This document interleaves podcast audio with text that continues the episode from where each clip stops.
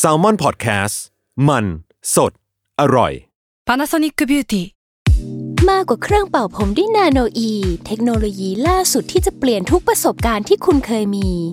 นาโนอีมอยส์เจอร์พลัสเพิ่มความชุ่มชื้นให้เส้นผมหลังใช้งานมากขึ้นถึง 18 เท่า พร้อมชะลอการเฟดของสีผมสำหรับคนชอบทำสีผม ดูแลความชุ่มชื้นทั้งเส้นผม หนังศีรษะและผิวคุณ Panasonic NA0J มีเทคโนโลยี nanoe ที่ care only you ทฤษฎีสมคบคิดเรื่องลึกลับ สัตว์ประหลาด ฆาตกรรม ความลี้ลับที่หาสาเหตุไม่ได้ เรื่องเล่าจากเคสจริงที่น่ากลัวกว่า fiction สวัสดีครับ ผมยชญ์ บรรพพงศ์ผมธัญวัฒน์อิพภูดม นี่คือรายการ Untitled Case สวัสดีครับ ยินดีต้อนรับเข้าสู่รายการ Untitled Case Gray Area ครับผม ครับสวัสดีครับ วันนี้ topic ที่เราจะมาคุยกันนะพี่ธัญคือมันเป็นเรื่องที่ผมเองก็ฝังใจมาสักพักนั่นแหละคือปกติเวลาเราเราทำคอนเทนต์ใน UC อะเราก็มักจะพูดถึงอะสงครามความขัดแย้งที่ต่างๆเนาะแต่ว่าความขีดกำขีดจำกัดความสามารถของเราอะคือเราได้แค่ไปแต่ research ในอินเทอร์เน็ตอะแล้วก็เอามาเล่าให้คนฟัง แต่ว่าจริงๆแล้วอะก่อนหน้าที่จะเป็นข้อมูลที่เราเอามาเล่าให้คนฟังมันต้องมีอีก คนจำพวกหนึ่งที่ไปทำคอนเทนต์พวกเนี้ยแบบไปลงสนามจริง ๆ ไปเก็บข้อมูลจริง ๆ หรือว่าแม้กระทั่งไปสัมภาษณ์กับคนที่มีส่วนร่วมกับเหตุการณ์นั้นจริง ๆ เพื่อที่จะ first hand experience มากที่สุดอะไรเงี้ยครับผมก็เลยนับถือคนพวกนี้เป็นพิเศษ แล้วก็วันเนี้ยเราโชคดีที่ได้อยู่กับคนประเภทที่ผมนับถือ แล้วก็อยากลองคุยด้วยแบบในแง่ของการทำคอนเทนต์แล้วก็ในแง่ของชีวิตประจำวันของเขาด้วยก็คือพี่วรรณสิงห์ครับเดี๋ยวรบกวนพี่วรรณสิงห์แนะนำตัวหน่อยครับ สวัสดีครับผม เอ่อแนะนำตัวเหรอพี่สิงห์ครับ ก็เป็นนักทำสารคดีจะเอ่อทำรายการชื่อเถื่อน Travel นะครับ แล้วก็ปัจจุบันครับผมย้ายมาเป็นช่อง YouTube เอ่อชื่อเถื่อน Channel นะแต่ว่าตอนนี้ครึ่งหนึ่งเป็นนักทำสารคดีอีกครึ่งหนึ่งเป็นนักสิ่งแวดล้อมนะครับ แล้วก็กำลังเรียนปอโท อยู่เรื่องการจัดการขยะพลาสติกในทะเลจากโอ้เรียนเรียนอยู่ที่ไหนครับพี่สิงห์ AIT ครับผมก็เอาจริงเอาจังมากเรื่องนี้ โหธรรมศาสตร์โอเคนะครับโอเคตรงธรรมศาสตร์ก็ AIT เป็นไม่ไม่ใช่ธรรมศาสตร์แค่อยู่ที่เดียวกันอยู่ในที่เดียวกัน แต่ใกล้ๆกันแต่คนละสถาบันกันฮะอืมอืมพี่จัดเวลายังไงเนี่ยของท่านดูทำเร็วมากเลย ตอนนี้แบบปล่อยคลิปประมาณสัปดาห์ละห้าคลิปบวกกับเรียนนี่โอ้โหโอ้ my god โอ้โหนับถือนับถือนับถือ ครับผมเอาเข้าเรื่องเขาเรื่องโอเคครับว่าไงจะคุยอะไรกันครับ ประเด็นแรกก่อนคือคำถามที่อยากที่จะถามก่อนที่จะไปลงลึกกันนะครับ คือว่า หลักๆอะคือจะเห็นคอนเทนต์จำนวนมากแหละในในในชุด YouTube ของพี่สิงห์หรือว่าที่ผ่านมาเนาะแต่ว่าหลังๆเนี่ยมันก็จะมีประเด็นสองประเด็นที่มันเข้มข้นมากขึ้นก็คือเรื่องของ War Zone แล้วก็เรื่องของสิ่งแวดล้อมครับคือคืออยากทราบว่าจริงๆสองเรื่องเนี้ยมันก็เป็นเรื่องที่คนไทยไม่ค่อยพูดถึงกันเนาะแบบถ้าในแง่ความ mass อะคือมันไม่ได้อยู่ top tier ของของคอนเทนต์ที่จะ mass ในกลุ่มคนไทยอะแต่ว่าทำไมพี่สิงห์ถึงเลือกที่จะพูดถึงสองเรื่องนี้เป็นพิเศษ ครับผมเออเอาจริงๆเรื่องขอเรื่องความขัดแย้งก่อนนะจริงๆเรื่องนี้ไม่ ไม่ใช่เรื่องใหม่นะครับ เราทำเรื่องนี้มาหลายปีแล้วอืมแล้วก็ครับ ถ้าเอาเริ่มต้นตั้งแต่รายการแรกเลยคือรายการพื้นที่ชีวิตเนี่ยทางช่องไทย PBS อืมตั้งแต่ยุคที่ยังไม่มีอินฟลูเอนเซอร์มีเพจมีมีแค่คำว่ารายการทีวีเนี่ยนะฮะครับก็ก็มีแตะเรื่องนี้บ้าง แต่ตอนนั้นเป็นแค่ช่วง introduction ของผมที่เหมือนกับมันโดนดูดให้ไปสนใจอะจริง ๆ เราแตะเรื่องการเมืองศาสนาประวัติศาสตร์ จากทั่วทุกมุมโลก แต่ว่าแน่นอนมันก็ไปแตะเรื่องความขัดแย้งอย่าง เลี่ยงไม่ได้ วันดีคืนดีผมก็ไปพบว่าตัวเองอยู่ท่ามกลางผู้ประท้วงชาวปาเลสไตน์ในเยรูซาเล็มอืมไปเห็นเอ่อแมสเกรฟหรือสุสานรวมอะนะที่กัมพูชาก็ดีที่รวันดาก็ดีแล้วมันมันเกิดความสงสัยเอ่อตอนนั้นเป็นแค่ความสงสัยก่อน จนสักพักกลายเป็นความหมกมุ่นนะครับว่ามันมันยังไงวะก็เหมือนที่น้องๆพูดเมื่อกี้แหละเออว่ามันยังไงวะนะครับ ทีนี้อืม เออพอผมมีโอกาสได้ทำรายการของตัวเองคือรายการเถื่อน Travel เนี่ยก็เลยหยิบเอาความสงสัยเนี่ยขึ้นมาเป็น topic หลักเลยแล้วก็ขยายจากความสงสัยนั้นเอ่อไปสู่ไปสู่เรื่อง underground ต่างๆนะครับหลายคนก็เคยเห็นแล้วเรื่องแบบว่าการค้ายาก็ดีเรื่องหนัง AV ก็ดีเรื่องยากุซ่าก็ดีอะไรเงี้ยแล้วเราก็ขยายไปวงการ underground ทั้งหลายนะครับผมกลายมาเป็นสารคดีชุดเถื่อนทราเวลไป ทีนี้ถามว่าทำไมต้องเรื่องนี้เนี่ยนอกจากความสงสัยส่วนตัวแล้วก็คือ ตอนนั้นเป็นช่วงที่ประเทศไทยกำลังก้าวเข้าสู่ ความขัดแย้งอย่างเต็มรูปแบบอืมจริงๆมันก็ก้าวมาสักพักแล้วล่ะ แต่ว่าเราก็มีความเป็นห่วง หลังจากไปสัมผัสประเทศสงครามมาซะเยอะว่า เออ เราจะมีโอกาสเป็นอย่างนี้ไหมเออนะครับแต่ตอนนั้นเรายังไม่มีคำตอบให้เราก็เลยไปหาคำตอบแล้ว หลักๆ จริง ๆ คือเราอยากเอาเมสเซจเหล่านั้นกลับมาเพื่อให้คนคนที่ได้รับสารรวมถึงตัวเราและคนที่ดูทุกคนด้วย สามารถตรวจสอบสังคมที่เราอยู่ได้คือประเทศไทย ว่าเรากำลังก้าวไปสู่จุดนั้นหรือเปล่า จุดที่ การเจรจาและสันติวิธีไม่เวิร์กแล้ว ไปสู่จุดที่การจับอาวุธขึ้นมา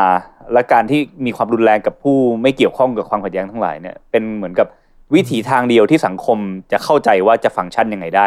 คือพูดง่ายๆคือระบบการเมืองมันไม่เวิร์กแล้ว จนต้องต่อรองก็ได้อาวุธอย่างเดียวอะไรเงี้ยซึ่งนั่นคือครับคือพื้นที่สงครามส่วนใหญ่ก็จะตกในสถานการณ์อย่างนั้น จากจุดนั้นที่เริ่มต้นมาสู่จุดนี้ที่เมืองไทย เราก็เข้าใกล้จุดที่ มีปัญหาทางสังคมมากขึ้นมากขึ้นเรื่อยๆ ตลอดเวลา แต่ว่ามันก็ยังไม่ได้ไปใกล้จุดที่จะถึงจุดที่กลายเป็นสงครามเต็มรูปแบบอย่างที่เราไปเห็นมาในประเทศอื่นอืมๆเพราะฉะนั้นมันทำให้ทั้งทำคอนเทนต์อย่างเงี้ย มันทำให้ทั้งแบบโอเค อยากแสดงความเป็นห่วงประเทศเราเราก็เราก็เห็นภาพชัดเจนมากขึ้นแต่ขณะเดียวกันเราก็วางใจได้ว่ามันยังไม่ไปถึงตรงนั้นหรอก มันยังมีอีกหลายขั้นตอนกว่าจะไปถึงตรงนั้น เพียงแค่อืมอืมมันก็ต้องมีการแก้ไขปัญหาสังคมที่ผุดขึ้นมาเรื่อยๆ นะครับผมเพื่อไม่ให้เราไปถึงตรงนั้น ทีนี้ก็มาตอบคำถามโดยรวมว่าทำไมทำเรื่องนี้ก็เพราะเราคิดว่ามันสำคัญกับทั้งตัวเราเองด้วยในเชิงความสงสัยและในเชิงสังคมที่เราอยู่คือประเทศไทย ส่วนเรื่องสิ่งแวดล้อมเนี่ยมาทีหลังเลยเอ่อหลังจากที่เราไปสำรวจเรื่องสังคมเรื่องความขัดแย้งทั้งหลายแล้วเผอิญมันเห็นนะฮะเห็นป่าไฟไหม้เห็นเอ่อน้ำแข็งขั้วโลกละลาย เห็นแบบคนพูดเรื่อง climate change กันจากตอนแรกไม่สนใจเลย ก็ไปอ่านไปอ่านไปอ่าน แล้วก็ มีเหมือนมีแรงกระตุ้นเรื่อยๆให้แบบทั้งเห็นด้วยตาตัวเองทั้งทั้งดูจากในข่าวเงี้ยแล้วสักพักเริ่มแบบเฮ้ยนี่แม่งแม่งสำคัญกว่าเรื่องที่กูทำอยู่ก่อนหน้านี้อีกอะไรเงี้ย คือมันไม่ใช่เรื่องแค่ระบบสังคมการเมืองอย่างเดียว มันแต่ว่ามันอินคลูดเรื่องระบบสังคมการเมืองเข้าไปด้วย แต่ว่ามันเป็นเรื่องที่โอบอุ้มทุกมิติของชีวิตเอาไว้มากกว่านั้นอีก แล้วสถานะปัจจุบันมันวิกฤตมาก ๆแล้ว แล้วทำไมสื่อยังพูดถึงเรื่องนี้น้อยมากๆ คนยังนะพูดถึงเรื่องนี้น้อยมากๆ แล้วทำไมการศึกษาถึงยังไม่มีเรื่องนี้ มันมีคำถามหลายอย่างมากมายเกิดขึ้น ทั้งที่เรายิ่งอ่านยิ่รู้สึกว่ามันไม่มีเรื่องอื่นสำคัญไปกว่านี้แล้วในยุคสมัยนี้นะครับผมก็เลยตัดสินใจมาทำเรื่องสิ่งแวดล้อม แล้วจากตอนแรกทำเรื่อง climate change ก่อนเพราะเราเข้าใจว่าเป็นเรื่องใหญ่สุด แต่ว่าจากนั้นจากมองระดับโลกเนี่ย climate change ก็เป็นเรื่องใหญ่มากๆ แต่ว่าเราค่อย ๆ เอายิ่งช่วงโควิดเนี่ยเอาเลนกลับมาโฟกัสที่ประเทศเรามากขึ้น ก็ขยายไปยังปัญหาโดเมสติกหลาย ๆ อย่าง เช่นปัญหาเรื่องขยะนะฮะปัญหามลภาวะทางอากาศปัญหา ไฟป่าภาคเหนือเอ่อปัญหาอนุรักษ์สัตว์ป่าประเทศไทยอะไรอย่างนี้ก็ก็เป็นเรื่องสิ่งแวดล้อมระดับ local แต่เราก็ยังยืนยันอยู่ดีว่าสิ่งแวดล้อมระดับ global เรื่อง climate change เรื่องโลกร้อนเนี่ยเป็นเรื่องที่ใหญ่สุดในยุคสมัยนี้แล้วครับผมอืมก็เพราะฉะนั้นถามว่าทำไมต้องทำเราก็จะตอบกลับว่าแล้วทำไมไม่ทำกันสักทีเออ ประมาณนั้นแหละครับผมโอเครับ simple ครับอืมครับถ้าถ้าถ้ากลับมาตรงเรื่อง war zone นะพี่สิงห์เออ เข้าใจว่าพี่สิงห์ไปมาหลายที่เนาะครับรวมถึงที่ที่มันยังมีสงครามปะทุอยู่ รวมถึงที่ที่มันจบลงไปแล้วอย่างที่เขมรอะไรเงี้ยครับครับ อืมไม่รู้ว่าพี่สิงห์ฝังใจกับที่ไหนเป็นพิเศษหรือเปล่าครับ ก็มีตั้งแต่ เอาประประเทศอย่างกัมพูชาเออไหนๆพูดขึ้นมาแล้วเนี่ยอันนี้จริงๆก่อนเถินทราเวลนานมากนะครับ แต่ว่าถ้าจริง ๆ ไปไม่ยากนะคนไทยไปง่ายอยู่แล้ว แล้วก็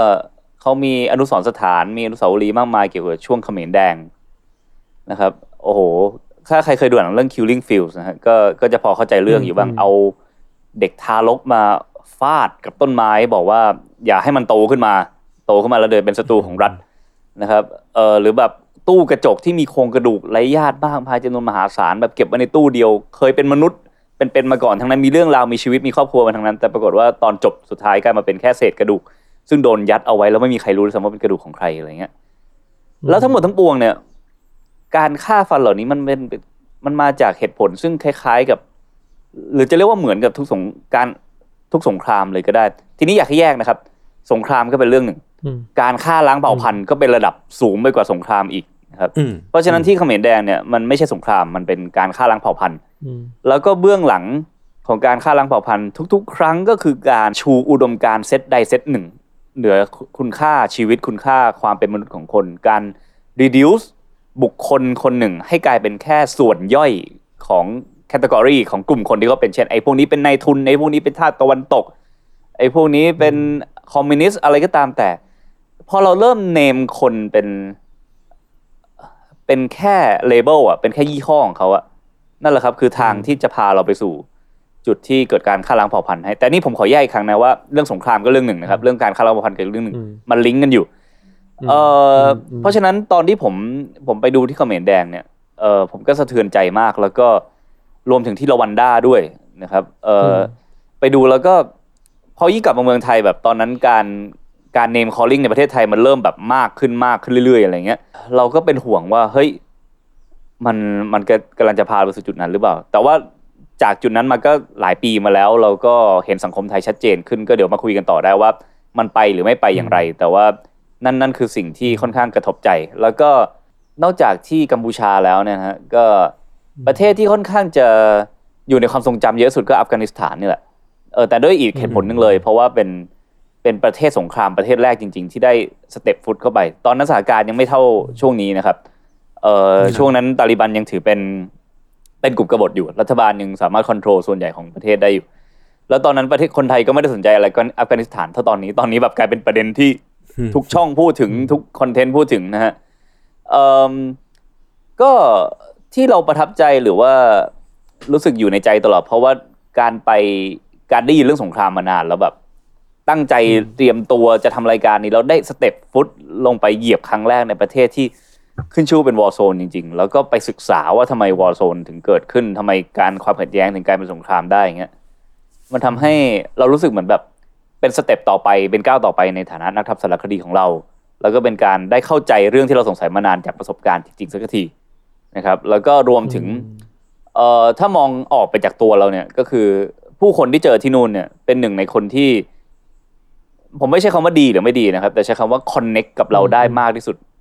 ตั้งแต่ไปมาหลายประเทศบนโลกเนี่ยแล้วก็หลายๆคนก็ยัง Facebook ยังคุยอะไรกันอยู่ บางคนมาเยี่ยมผมที่ไทยด้วยซ้ำทั้งที่แบบเดินทางมา 80 กว่าประเทศทั่วโลกเนี่ย แทบไม่มีเลยเพื่อนที่ไปเจอที่ต่างประเทศที่ที่คบกันจนแบบสามารถเอ่อบินมาที่ไทยแล้วมาเยี่ยมเราได้ แต่คนอัฟกันเป็นอย่างนั้นนะครับผมมันมันมี connection บางอย่างที่ที่อธิบายไม่ถูกที่เรารู้สึก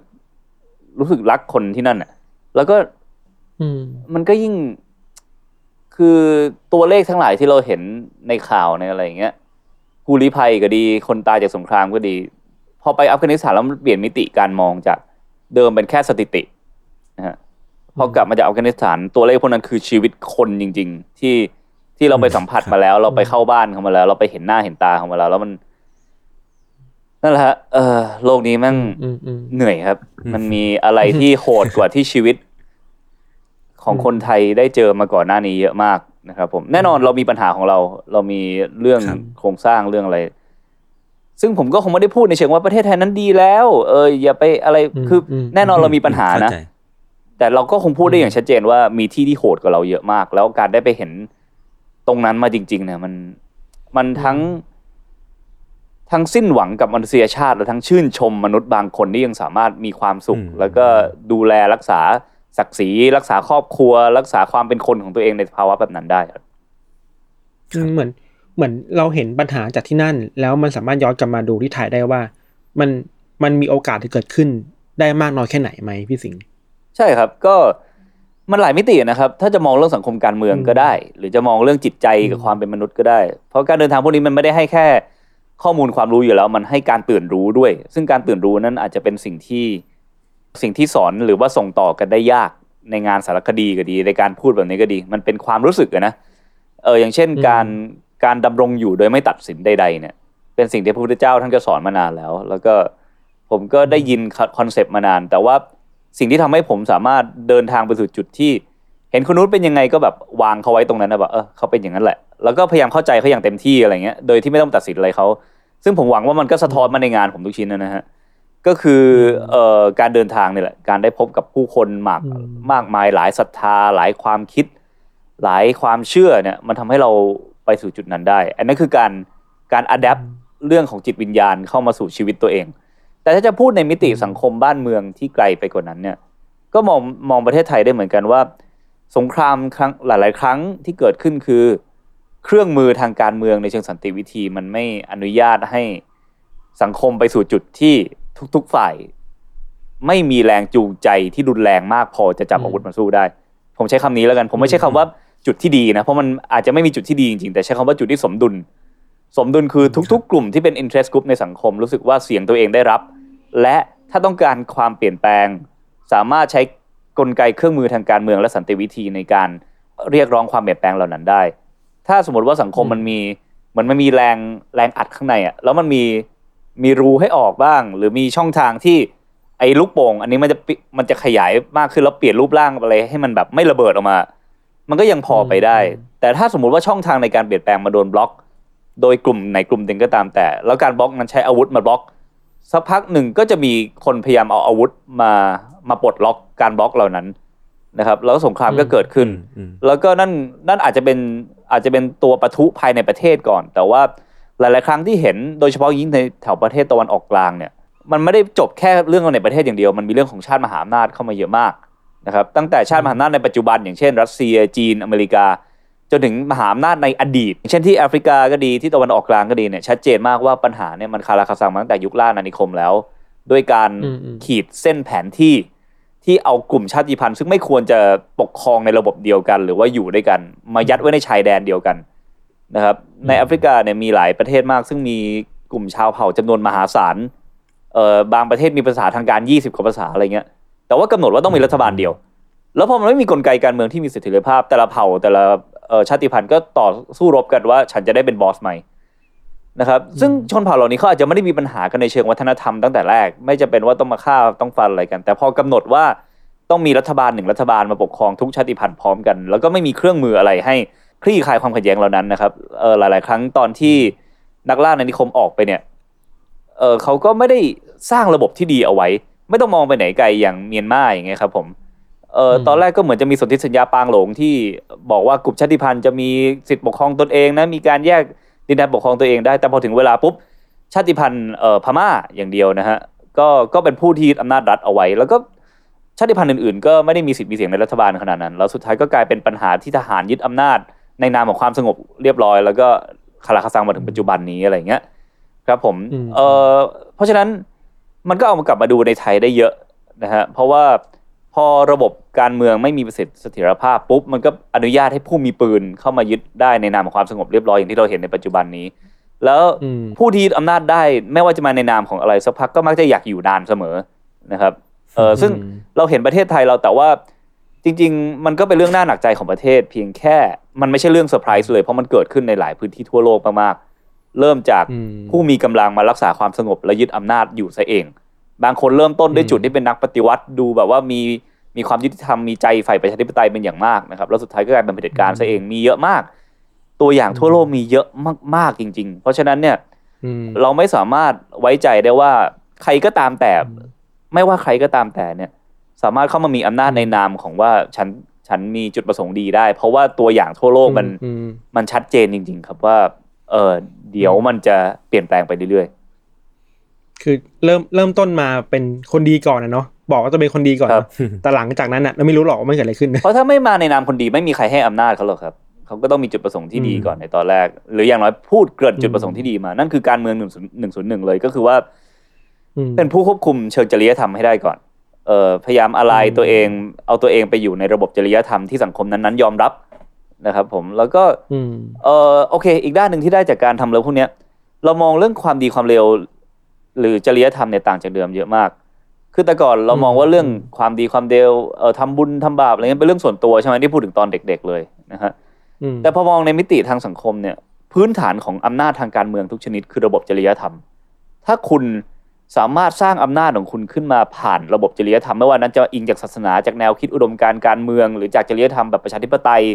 อะไรก็ตามแต่เนี่ยมันก็ทำให้ฐานอำนาจคุณกว้างขยายขึ้นได้ การทำบุญทำทานในฐานะ คนที่สนใจเรื่องการเมืองก็ไม่ใช่การทำบุญทำทานหรือว่าบริจาคทั่วไป แต่เป็นการสร้างฐานอำนาจทางการเมืองเขาอืมไปช่วยไฟป่าก็ดีไปช่วยน้ำท่วมก็ดีไปช่วยเรื่องผู้ลี้ภัยก็ดี มันก็ทำให้ฐานอำนาจของเขาขยายมากขึ้นได้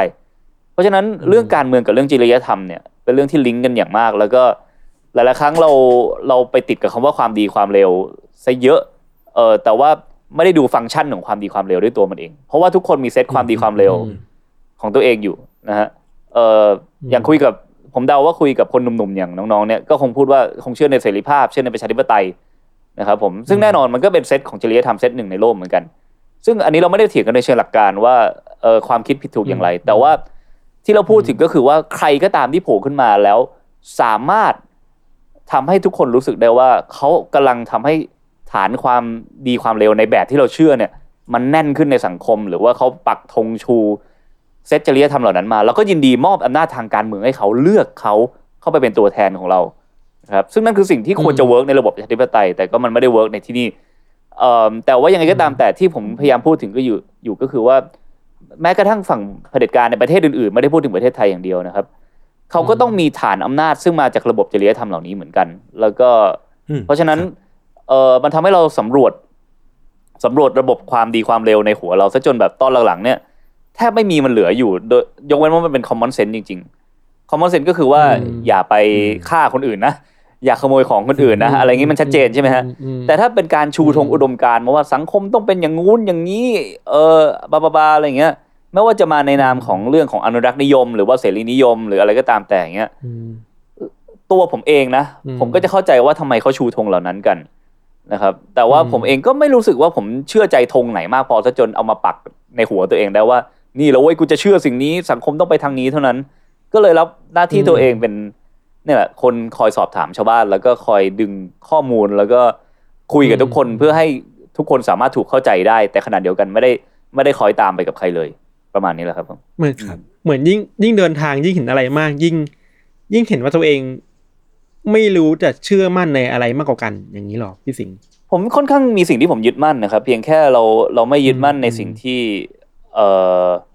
ที่ต้องเอาทั้งเซตไปครอบกับสังคมพร้อมกันอะเอออืมอืมแล้วก็ยึดมั่นในสิ่งที่ simple มากคือ kindness คือความมีเมตตาแล้วก็อืมความเห็นอกเห็นใจและเข้าใจเพื่อนมนุษย์ เอ่อแล้วก็ครับหลังจากเริ่มจากเพื่อนมนุษย์เนี่ยมันค่อยๆ ขยายไปสู่เพื่อนที่ไม่ใช่มนุษย์แล้วนะครับ ผมก็พวกสิงสาราสัตว์อะไรทั้งหลายช่วงปัจจุบันนี้เราก็กินเนื้อน้อยลงมากๆนะครับ แล้วก็กำลัง work ไปสู่จุดที่เอ่อพยายามจะไม่กินเนื้อเลย นะครับซึ่งอันนี้มันก็เป็นอืมเป็นความรู้สึกแบบ พอเราไปเห็นสิ่งที่เราเห็นมาแล้วมันมันไม่ได้แล้ววะเออครับนะฮะแล้วก็นอกจากนั้นก็คือเรื่องของสิ่งแวดล้อมด้วย ถ้าเอาเชิงตรรกกะคิดก็คิดเรื่อง carbon footprint ถ้าเอาถ้าเอาหัวใจคิดก็คือว่าเรามีสิทธิ์ไปทำอย่างนั้นกับสัตว์เหล่านั้นได้ยังไงนะครับผมครับเออก็ครับสิ่งเหล่านี้แหละครับคือสิ่งที่ผมยึดมั่นยึดถือ แต่ว่าการมาชูอืมชูอุดมการณ์ว่าสังคมต้องเป็นอย่างงู้นอย่างนี้อะไรอย่างนั้น ผมก็จะ นั่งสำรวจทีละข้อไปนะครับหนึ่งสองสามสี่ห้าเอ่อแต่ละเรื่องก็จะมีกลุ่มเซนซิทีฟซึ่งเขาพยายามชูชูเรื่องนั้นขึ้นมาเป็นประเด็นของสังคมนั้นๆ แล้วกลุ่มเหล่านั้นเนี่ยถ้าเชื่อในสิ่งนั้นมากเกินไปสักพักก็จะโดนสังคมตรวจสอบสอบถามนะครับแน่นอนสิ่งที่โดนตรวจสอบสอบถามเยอะสุดก็อาจจะเป็นเรื่องของเชื่อในคุณประยุทธ์อะโดนสอบถามเยอะมากมายทำไมคุณถึงเชื่อนะครับตอนนี้เรื่องของสถาบันก็โดนตรวจสอบสอบถามมากมาย แต่มันไม่ได้จำกัดอยู่แค่นั้นสมมติคุณเชื่อใน สิทธิสตรี คุณเชื่อใน LGBTQ rights คุณเชื่อในประชาธิปไตยแต่คุณไปสุดโต่งเกินไปซะจนเอ่ออสร้างภาวะความเป็นเหยื่อ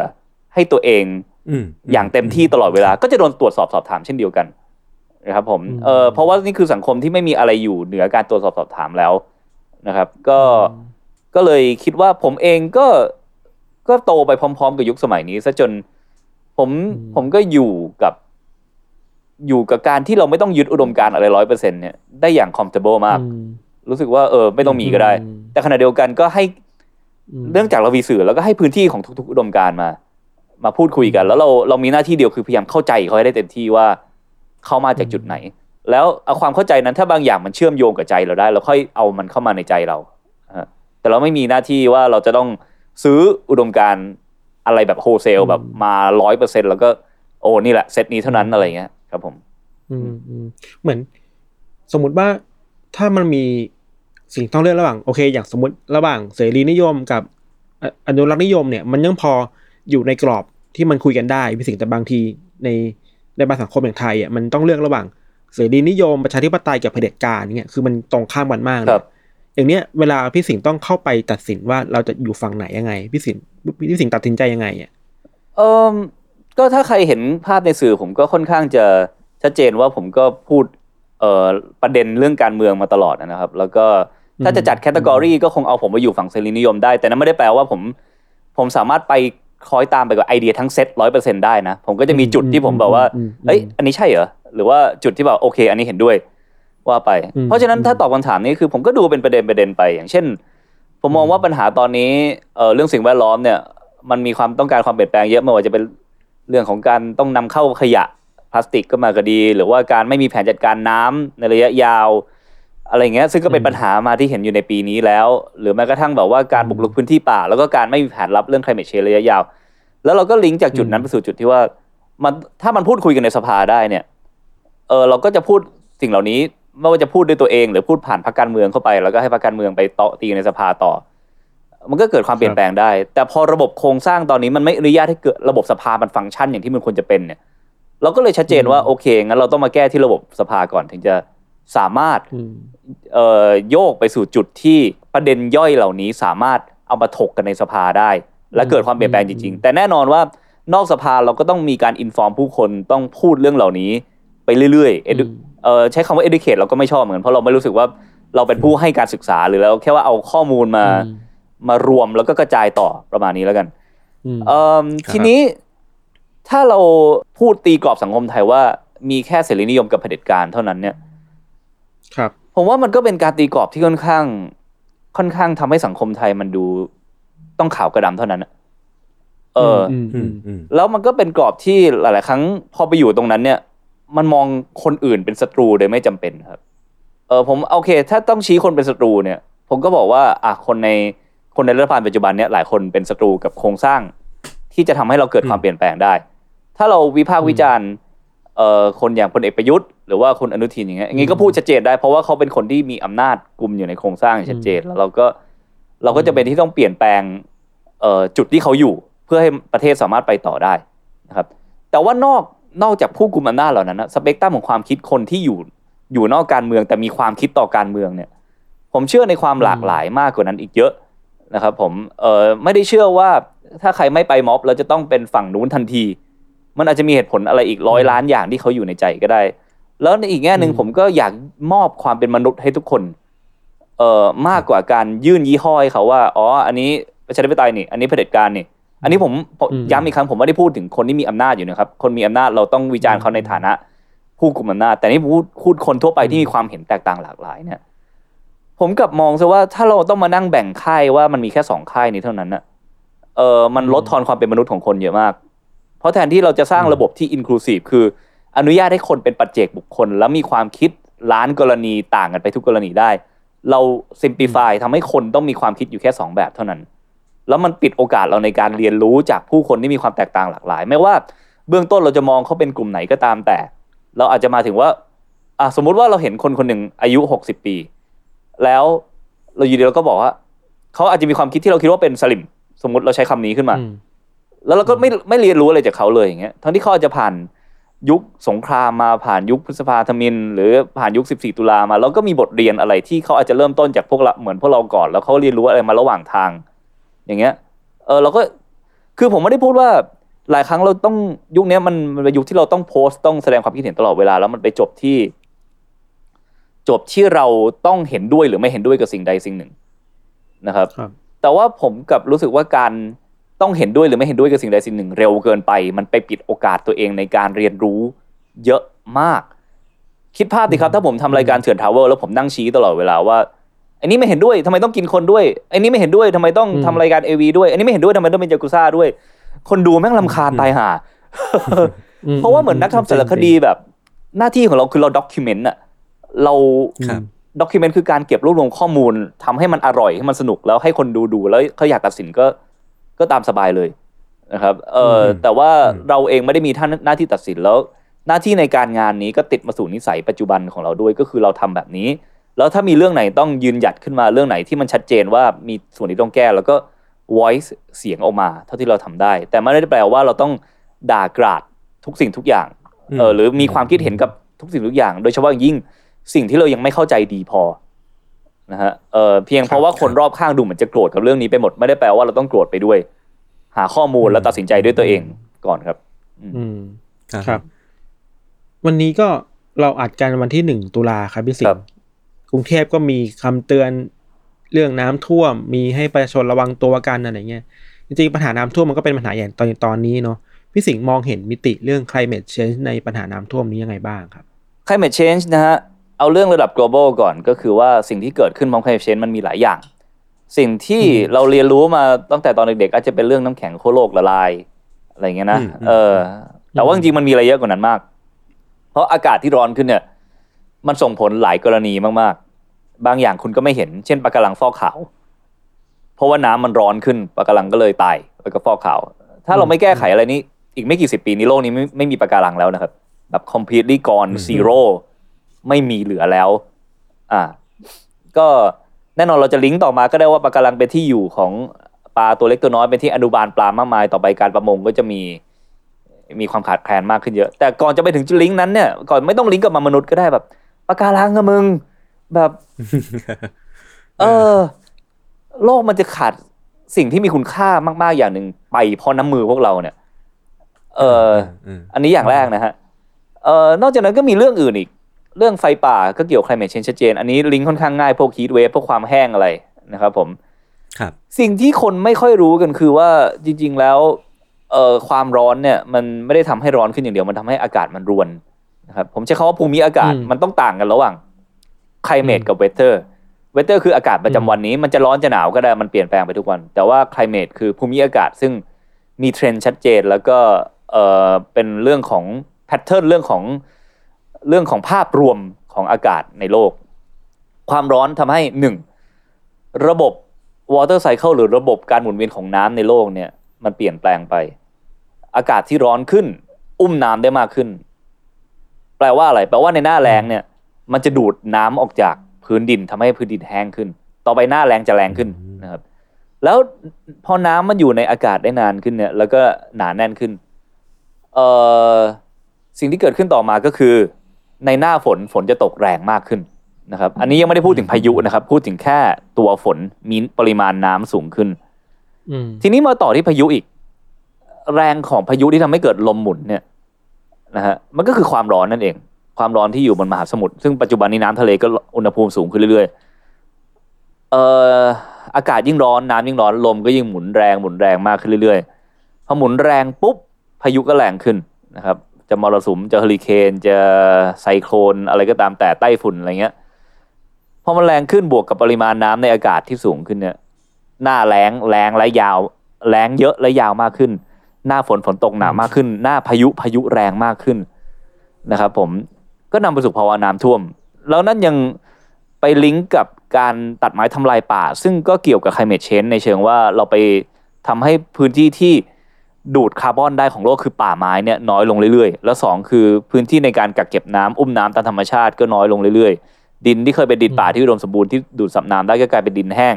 นะครับ น้ำมาน้ำป่าไหลหลากอะไรก็ตามแต่ก็ ก็ไม่มีระบบการจัดการ แล้วบวกกับเรื่องของรัฐบาลไทยที่เอ่อการจัดการไม่ดีนะครับ แล้วก็แผนการจัดการน้ำแน่นอน climate change ประเทศไทยอาจจะไปแก้อะไรที่ต้นเหตุได้ลำบาก แต่ว่า จริง ๆ เรารู้มานานแล้วว่าจริงๆผมเคยทำคลิปเตือนเรื่องนี้ไปแล้วว่า ประเทศไทยเราติดอันดับหนึ่งในสิบนะ ของประเทศที่มีความเสี่ยงเรื่อง climate change เยอะสุดนะครับ แล้วก็สิ่งที่เราจะโดนเยอะคือทั้งแรงทั้งน้ำมาแน่นอน พี่น้องที่เพาะปลูกอาจจะเจอเรื่องของหน้าแรงในหน้าเออหน้าแรงที่ยาวนานแล้วเพาะปลูกยากหน่อย อย่างที่ด้วยเหตุผลที่บอกไปแล้ว แต่พอมาหน้าฝนหน้าพายุก็อย่างที่เห็นอยู่ตอนนี้แหละครับผม แล้วก็สิ่งที่เราทำนอกจากไปพูดเรื่องการใช้ลดใช้ถุงพลาสติกอะไรแล้วเนี่ย มันคือต้องพูดเรื่องที่ใหญ่กว่านั้นอีกเยอะ อะถ้าเรื่องการอืมการปล่อยคาร์บอนฟุตพินก็คือ เช่น คุณต้องแก้ไขเรื่องเอ่อเรื่องการใช้พลังงานของบ้านแล้วนะ คุณต้องแก้ไขเรื่องอะลดพยพลังงานไฟฟ้าเมื่อไหร่จะนำเข้ามาสักทีนะครับผมหรือทำให้มันแบบว่าเกิดขึ้นได้สักทีในประเทศไทย อันนี้เรื่องของการลดการปล่อยคาร์บอน แต่ว่าประเทศไทยเนี่ยปล่อยคาร์บอนแค่ประมาณไม่ถึง1%นะครับของ global emission ถ้าจะให้มันเกิดความเปลี่ยนแปลงชัดเจนจริงๆ ก็คือต้องไปคุยกับจีน คุยกับอเมริกา คุยกับอินเดีย บราซิล นะครับเรื่องถึงหรือแม้กระทั่งอินโดนีเซีย ซึ่งเป็นเพื่อนบ้านเราไอ้พวกเนี้ยเออปล่อยคาร์บอนเยอะกว่า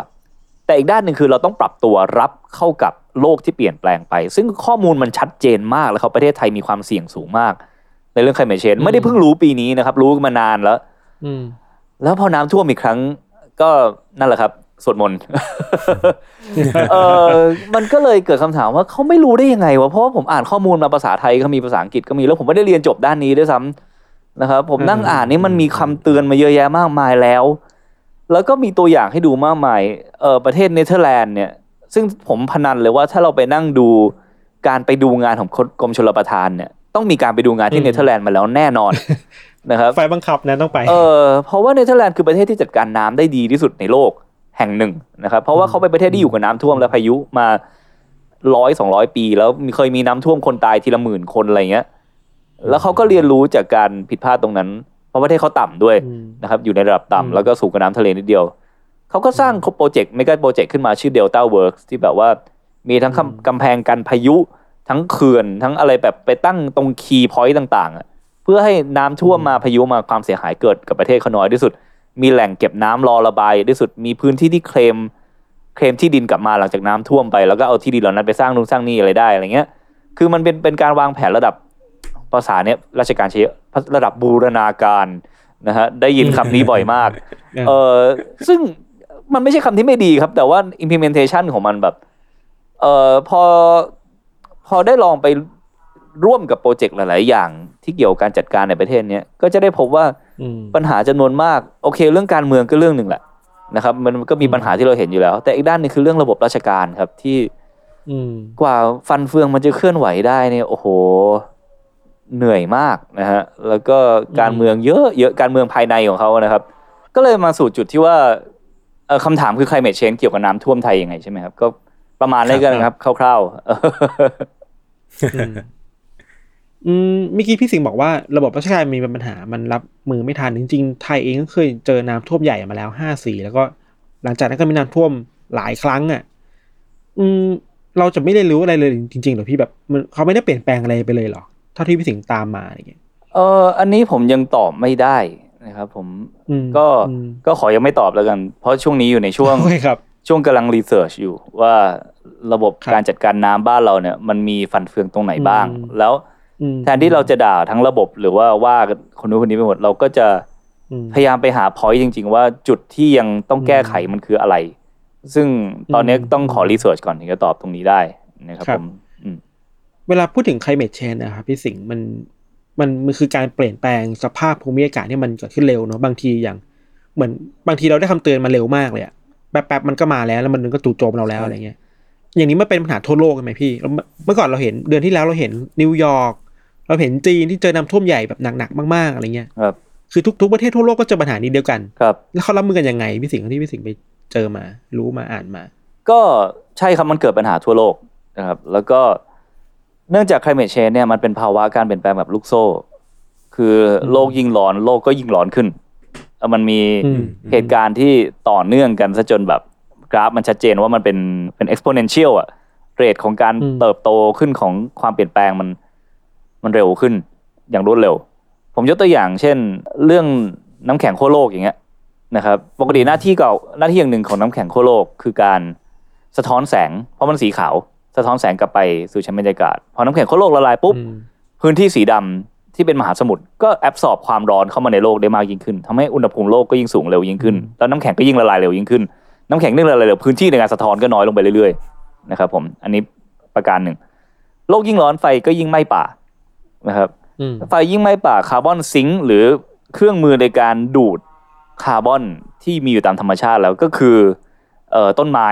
นะฮะคือเทคโนโลยีที่ดีที่สุดในการดูดคาร์บอนเนี่ยก็อืมก็หายไปเรื่อยๆ แล้วนอกจากนั้นต้นไม้ที่ไฟไหม้เขาก็ปล่อยคาร์บอนที่เขาเก็บเอาไว้ตลอดอายุของเขาเนี่ยกลับสู่ชั้นบรรยากาศอืมอืมนะครับแล้วคาร์บอนยิ่งเข้าสู่ชั้นบรรยากาศโลกก็ยิ่งร้อนขึ้นเรื่อยๆ สิ่งเหล่านี้เกิดขึ้นทั่วโลก ปีนี้นี่ไฟป่าไซบีเรียโหมกระหน่ำเยอะมาก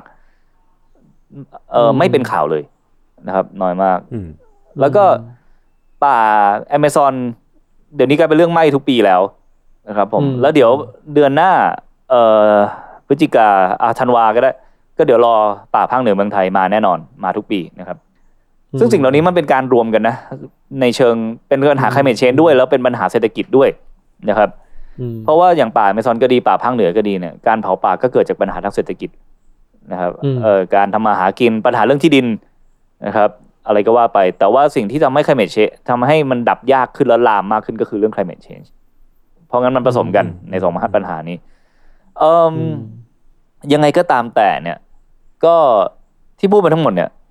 ก็คือทำให้เห็นภาพว่าทุกอย่างที่เรากลับไปบอกตอนแรกอะว่าเรื่องของระบบนิเวศเรื่องของสิ่งแวดล้อมเนี่ยมันไม่ใช่ว่ามันอยู่นอกเหนือจากระบบการเมืองสังคมเศรษฐกิจ แต่ว่ามันคือสิ่งที่โอบอุ้มระบบการเมืองสังคมเศรษฐกิจทั้งหมดเอาไว้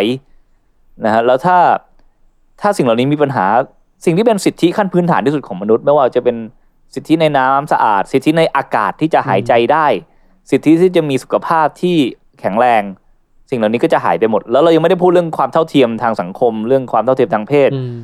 การมีเสรีภาพประชาธิปไตยทางการเมืองเลยเอาแค่สิทธิในการมีชีวิตรอดเนี่ย ก็จะเป็นเรื่องยากเลยอืมถ้าระบบนิเวศมีปัญหา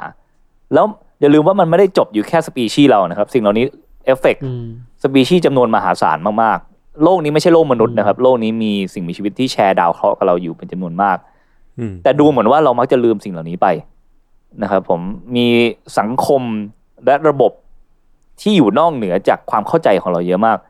ถ้าคุณไปนั่งสำรวจแนวปะการังจริงมันเหมือนเมืองเมืองหนึ่งเลยนะฮะมันมีระบบที่มันเชื่อมโยงกันซับซ้อนไม่แพ้ระบบของมนุษย์เลยนะครับ หรือแม้กระทั่งระบบของเชื้อรานะครับเอ่อที่อยู่ใต้ดินเนี่ยที่เขาเรียก mycelium เนี่ย มันเป็นระบบเหมือนกับอินเทอร์เน็ตเลยครับ ที่คอยกักเก็บข้อมูลและกักเก็บคาร์บอนของโลกนี้ไว้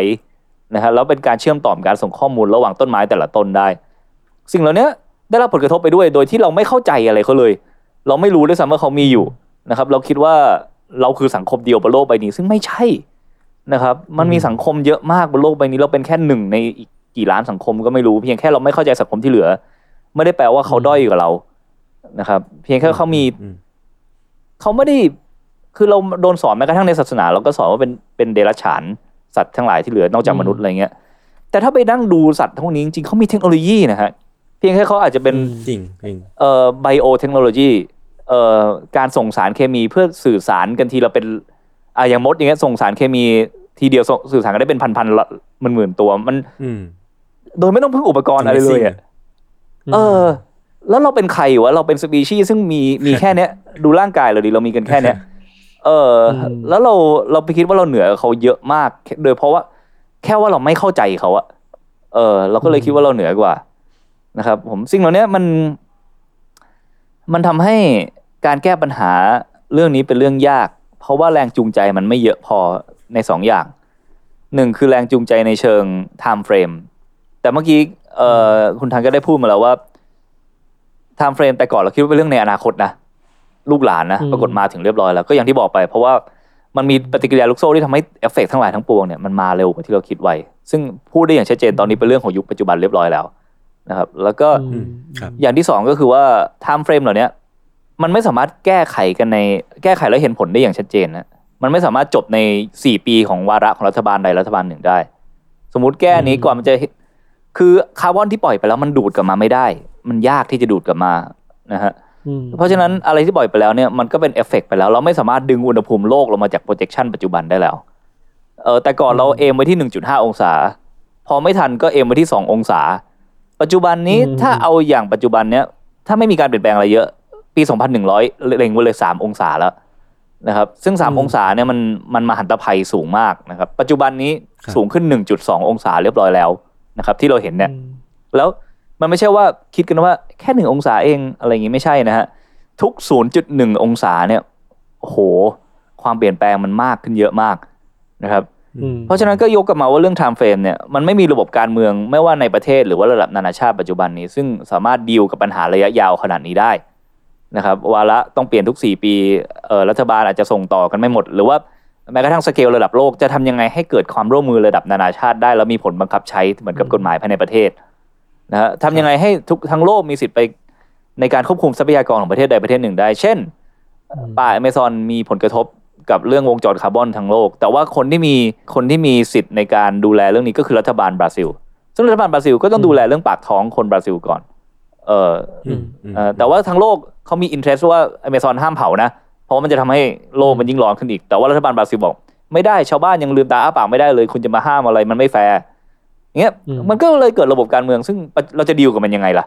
ในปัจจุบันเนี้ยอืมยังไม่ต้องพูดเรื่องครับขนาดนี้เราไม่ได้พูดว่ามันมีระบบเผด็จการหรือว่าระบบการเมืองซึ่งไม่สมบูรณ์ในประเทศต่างๆนะครับแต่เราพูดถึงว่าเอาแม้กระทั่งประชาธิปไตยที่สมบูรณ์แบบ ก็ตามแต่ก็ยังไม่สามารถดีลกับปัญหาระดับนานาชาติ และปัญหาที่มี time frame ยาวขนาดนี้ได้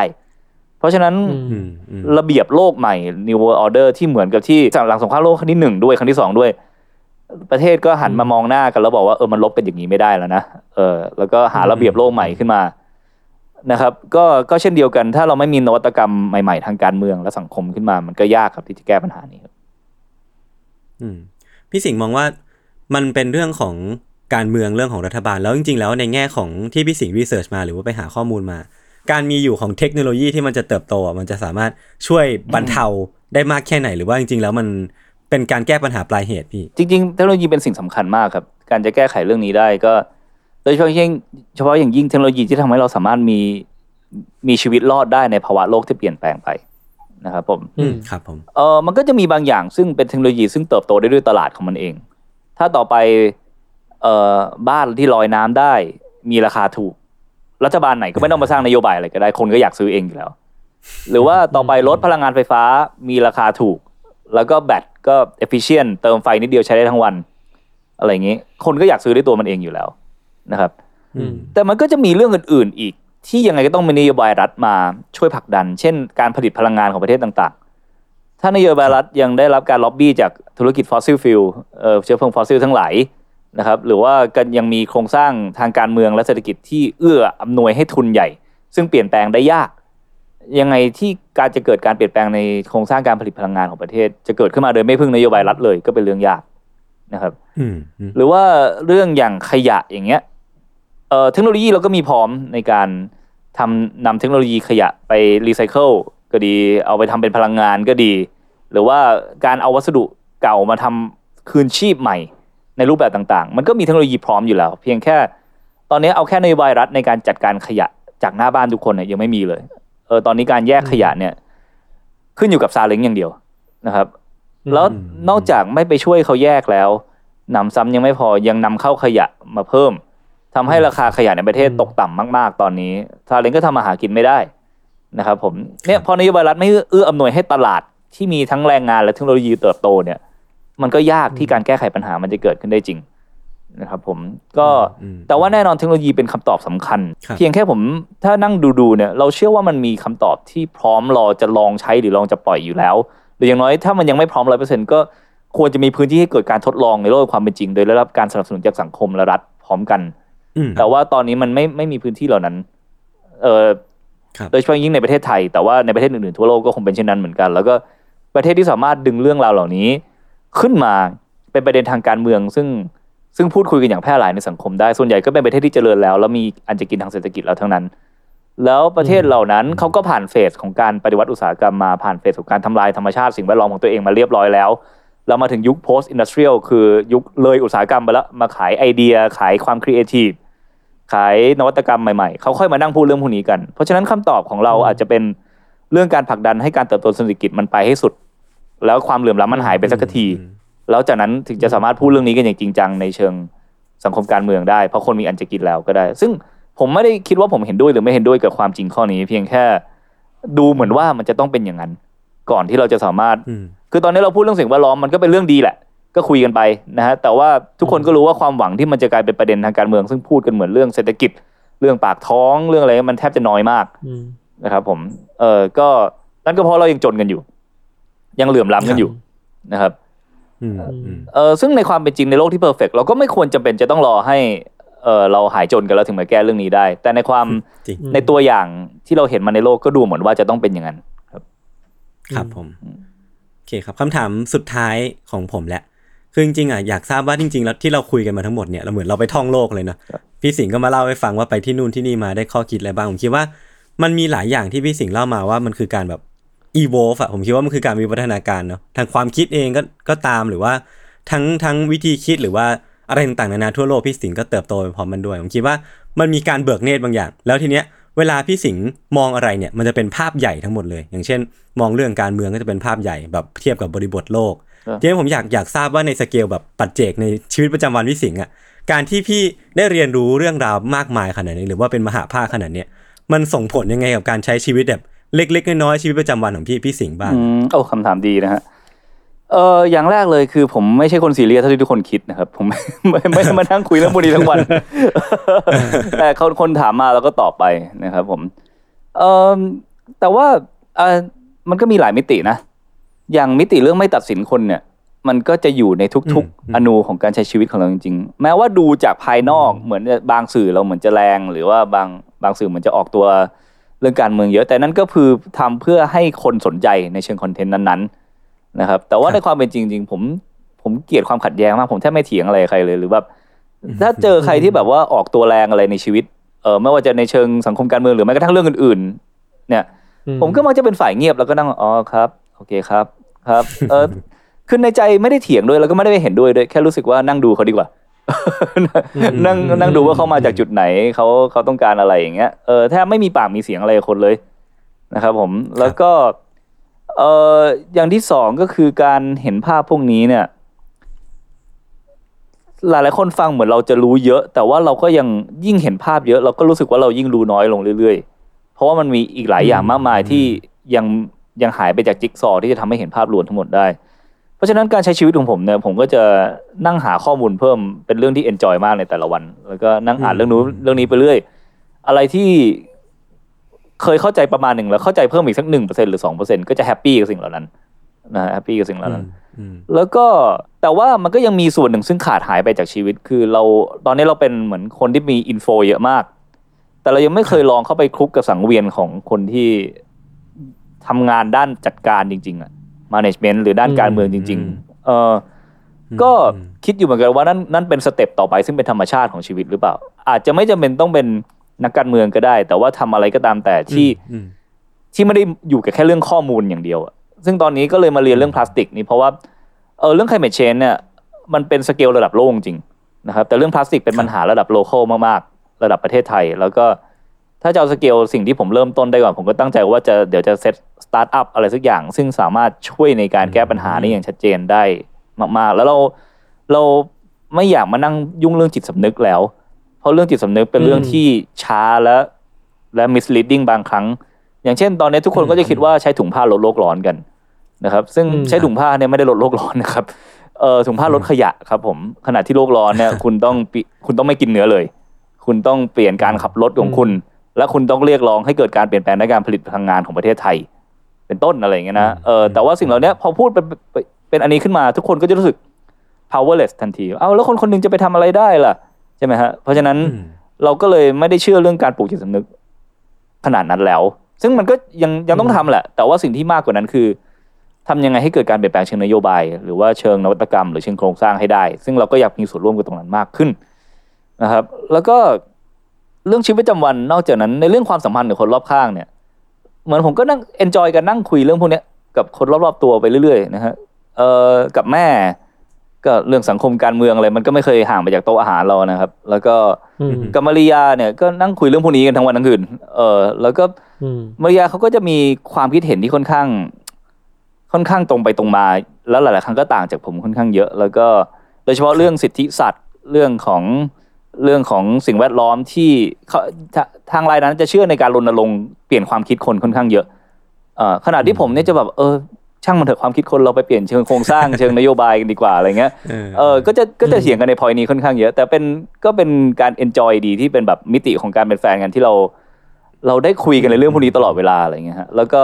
เออมันก็กลายมาเป็นคอนเทนต์ในหลายๆครั้งด้วยครับ ครับผมครับ โอเคครับ จริง ๆ ก็แทบจะไม่ต้องฝากก็ได้มั้งเพราะว่าทุกคนน่าจะรู้จักพี่วรรณสิงห์อยู่แล้วแต่ว่าฝากเป็นวิธีแล้วกันพี่ถ้าสมมติว่าอยากติดตามพี่สิงห์ได้ช่องช่องทางไหนคบ้ารับงครับ ก็เชิญชมนะฮะเถื่อนช anel นะครับเอ่อใน YouTube นะครับ แล้วก็เอ่อแต่ช่วงหลังสองเดือนมาเนี้ยอัพคลิปเยอะมากเพราะว่าติดโควิดอยู่ไปถ่ายไปไหนไม่ได้นะฮะก็ก็อยู่บ้านครับสตูดิโอกันไปก็มีคอนเทนต์เกี่ยวกับทั้งเรื่องสิ่งแวดล้อมด้วยเรื่องสังคมการเมืองไทยด้วยอะไรค่อนข้างเยอะนะครับ ก็ไปดูกันได้ แต่เดี๋ยวอาจจะลดสเกล ลดความถี่ลงไปทำงานใหญ่มากกว่าเดิม อาจจะเป็นเถื่อน season สี่หรืออาจจะเป็นเอ่อสารคดีใหญ่อะไรเงี้ยไอ้พวกนั้นก็จริงๆเรา enjoy การทำงาน craft มากกว่างานแบบนานๆปล่อยทีอะไรเงี้ยเราลองเป็นยูทูบเบอร์มาสักพักรู้สึกเออไม่ค่อยใช่แนวก็เลยเพราะว่าต้องปล่อยคลิปเยอะมากนะครับก็ครับเดี๋ยวคงมีความเปลี่ยนแปลงเรื่อยๆ แต่ว่าเฉพาะหน้าก็ลงไปลองไปติดตามที่เถื่อน Channel ได้นะครับผมแล้วก็ครับเอ่อเดี๋ยวปีหน้าๆอาจจะเริ่มมี กิจกรรมออฟไลน์ค่อนข้างเยอะ เช่น การจัดทัวร์ไปกองขยะ อะไรอย่างนี้เอออืมจัดทัวร์อืมลงแม่น้ำลำคลองสำรวจขยะว่า flow จากท่อทุกคนแล้วเป็นยังไงคือ ตอนนี้มีแผนว่าจะอัปเกรดจากเถื่อน Travel เป็นเถื่อนทัวร์นะครับพาทุกคนไปด้วยแล้วก็อืมหลักๆก็คือพาไปเรียนรู้เรื่องสิ่งแวดล้อม แล้วก็เรื่องการจัดการโครงสร้างด้านสิ่งแวดล้อมของบ้านเราด้วยประสบการณ์จริงนะครับผม โอเคครับผม ครับยังไงก็รอติดตามนะครับพี่สิงห์วันนี้ขอบคุณมากนะขอบคคุณครัรับครับครับผมขอบคุณติดตามรายการของพวกเราทั้งสองคนแล้วก็ของพี่สิงห์ด้วยอืม ได้ทุกทุกช่องทางของ s ซ m ม e r Podcast แล้วก็ทั้งเถื่อนช anel ด้วยนะครับ วันนี้พวกผมสามคนลาไปก่อน สวัสดีครับ สวัสดีครับ สวัสดีครับ